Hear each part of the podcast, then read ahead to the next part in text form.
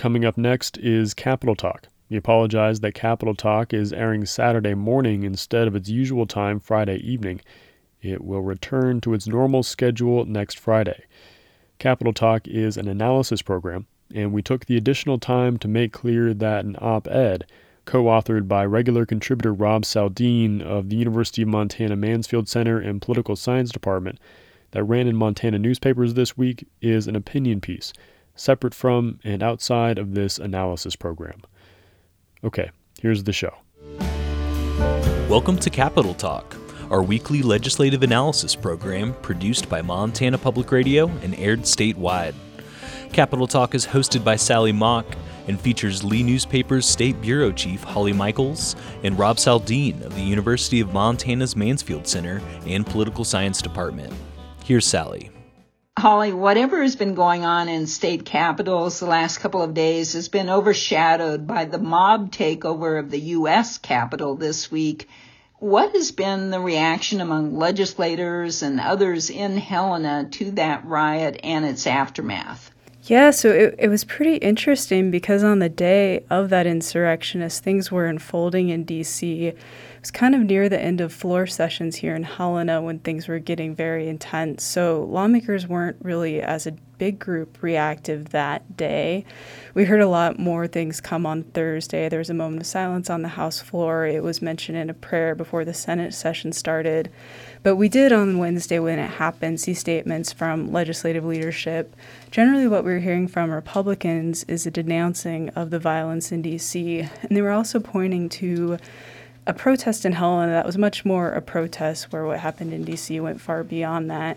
But it was you know, people standing outside the Capitol holding signs, you know, much more calm. And Republicans were saying, you know, this is kind of how if you have disputes, this is the way to bring them. But none of the statements from Republicans that we saw really addressed the cause of this insurrection in D.C., these false claims that the election was somehow stolen. We talked to Democratic leadership, and they were having much more strong denouncements of those false claims, in addition to denouncing the violence, but saying that the claims from Trump and other Republicans that enabled and fired up this mob in D.C needed to stop. Republican Governor Greg Gianforte similarly you know, categorically denounced the violence. And on Thursday, he did say that he thinks Trump's message on Wednesday to people who were occupying the Capitol to stop to go home wasn't strong enough in that moment.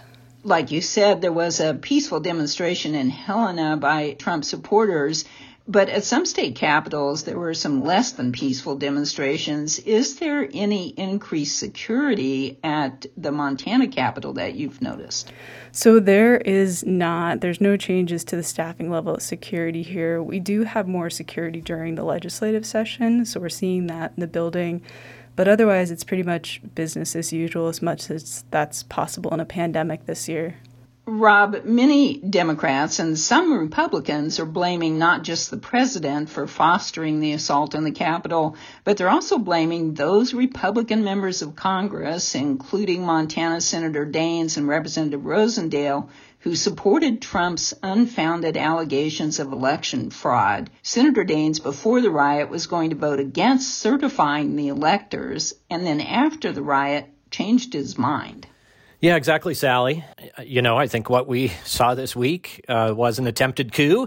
It was a, a, pretty clumsy one, but that's what it was nonetheless. And Daines and Rosendale do bear some responsibility for helping to foster the environment that led to it. Uh, they, as, as, you note, they, they enthusiastically spread the president's lies that the election was stolen.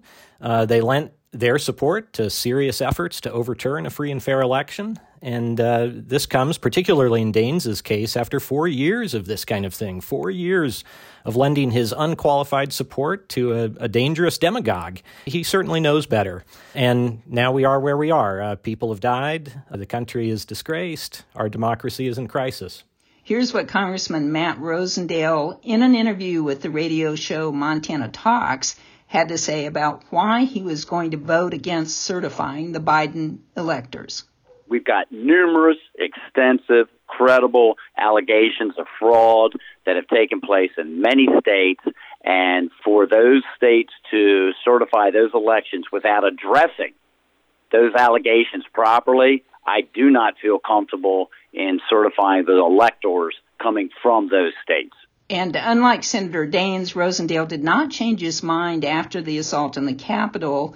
I guess my question, Rob, is will there, do you think, be any lasting backlash against either Daines or Rosendale over this? The uh, reality is that a very large minority of our fellow citizens, particularly here in Montana, uh, support Trump. And they want Daines and Rosendale to show unquestioning allegiance to him. And uh, I suspect that a significant number of uh, our fellow citizens look at Wednesday's events and, uh, you know, to one degree or another, view them as uh, justifiable. But, you know, on that Rosendale clip, you know, it just strikes me that the cynicism in that is just so deep. Holly, back at the state capitol in Helena, Governor Gianforte released his budget this week, and to no one's surprise, it has less spending than his predecessor, Governor Bullock, proposed but it's also not really a radical change, not a radical budget on the whole.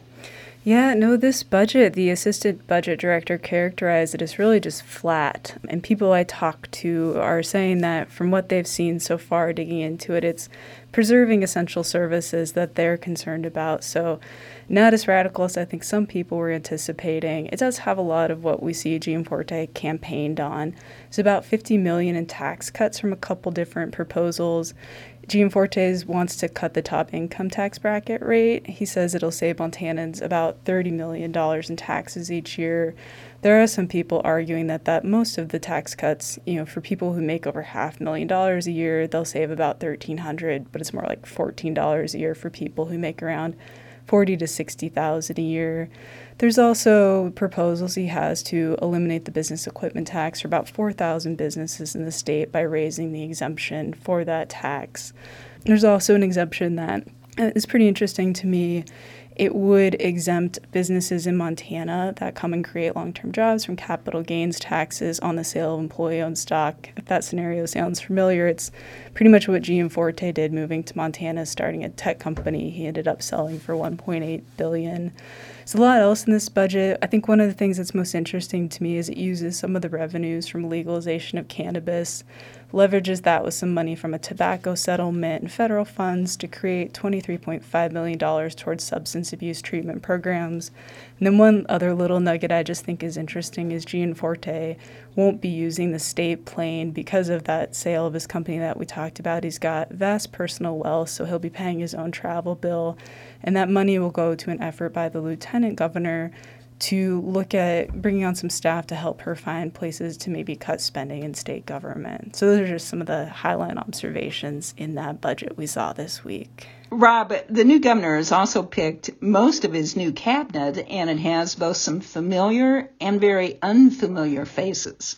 Yeah, Sally, you know, as, as, as you kind of suggest there, there, there are a, a, few biggies left to go. But my own sense is the, the cabinet picks have uh, been relatively well received. You know, obviously, these aren't the people who would be in a Cooney administration if if he had won. These are folks, uh, for the most part, who have long ties to the Republican Party and uh, conservatives, and you know that's entirely appropriate and to be expected under a Republican governor, even if it is a, a shift after 16 years of Democratic administrations. But my own sense of these people, and just in uh, talking to people uh, around the state, is that you know these people in general don't qualify as as kind of controversial lightning rod picks. You know, on the whole, uh, my sense is that these are well regarded, well qualified people with uh, appropriate experience. There has been some criticism that a number of them are from out of state, and that's certainly something that Montanans can get uh, a little prickly about. But you know, I, I, guess the thing that's probably most important for a new governor is to just find people that you're comfortable with, uh, people that you trust,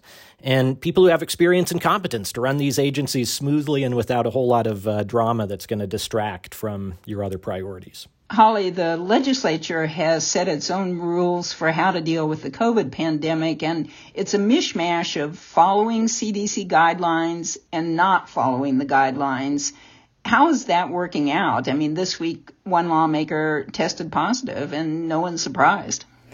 Yeah, I mean, I think what you just said that we've already had a legislator test positive on the fourth day of the session shows how it's working out. It's Representative Dave Bedey, a Republican from Hamilton, and I did see him in the building all week. He was one of the Republicans, not most Republicans are not wearing masks, but Beatty has been through the session so far. But it's just honestly really weird at the Capitol. In some ways, things are pretty different. There's some committee rooms that have plexiglass barriers, and people are told that they have to be masked. But then you can be sitting on the Republican side of the House floor and look out, and you know, it looks pretty darn close to how it would look in a normal session. You've got people sitting close together. You can go out in the hallways. People are still jam packed outside meeting rooms or outside the House or Senate floor. You know, there's temperature checks. There were manned stations the first couple days, but now it's just a little thing that looks like an iPad that you can stand in front of. And when I came in the door this morning, I was the only one that stopped out of a group of five to get my temperature check. So it's all just pretty strange. And I think one thing to clarify, just to help people understand, is that legislators uh, have control over their own chambers. They can write the rules, like you said, so they're not subject to the mask mandate that the rest of the state is under right now while they're in their own chambers conducting legislative business. What's getting tricky and what we're really digging into right now is what that means for the rest of the Capitol. It's a public building, you have public members coming in into these meeting rooms, and it's not entirely clear legally what what the rules are for those places if they would be under the same rules the rest of Lewis and Clark County is under. Here's what the chair of the House Judiciary Committee, Billings Republican Barry Usher, said about why he's not requiring masks. If they want to wear one, that's fine. Um, social distancing, I'm going to ask members if they feel comfortable because you know if somebody's already had it they don't have to worry about it. So i'm gonna i'm gonna leave that up to the personal responsibility of everybody. And Holly, if personal responsibility actually worked, we wouldn't be having a pandemic that has now lasted almost a year and is getting worse. Yeah, I think we heard a lot of some of the frustrations from Democrats and a lot of the public too in this first meeting of the COVID 19 panel that legislators have formed to address COVID in the Capitol. And you know, a lot of people pointed out that the first COVID case happened before this panel even met and raised the point of that, you know, you can say to wear masks and all of that, but it COVID's already here, it's in the Capitol. So it'll be interesting, I think, to see how it plays out. I thought, you know, Shaylee Ragar with Montana Public Radio had a really good report this week talking about Usher's committee room and how it was much more looks like it would a normal session. Then you go across the hall to Representative Llew Jones running the Appropriation Committee, and it looks entirely different. There's a lot more protocols in place. You've got that plexiglass masking and all that. So it is just you know really really different. There's not a lot of uniformity right now. I'm not sure if we're going to see that or not as this COVID panel tries to come up with some recommendations. There's even some pretty strong disagreement in there today just about the language about encouraging versus requiring wearing masks around legislative staff. So it'll be pretty interesting to see how things shake out. One thing's for sure, this is a session like no other, and we will continue to track it. Rob and Holly, it's good to be back with you, and I'll talk to you next week. Thanks, Sally. Thanks, Sally. You've been listening to Capitol Talk, our weekly legislative analysis program. Capitol Talk features Rob Saldin of the University of Montana's Mansfield Center and Political Science Department, Lee Newspaper's State Bureau Chief Holly Michels, and host Sally Mauk. Join us next week for more analysis of the 2021 Montana Legislature.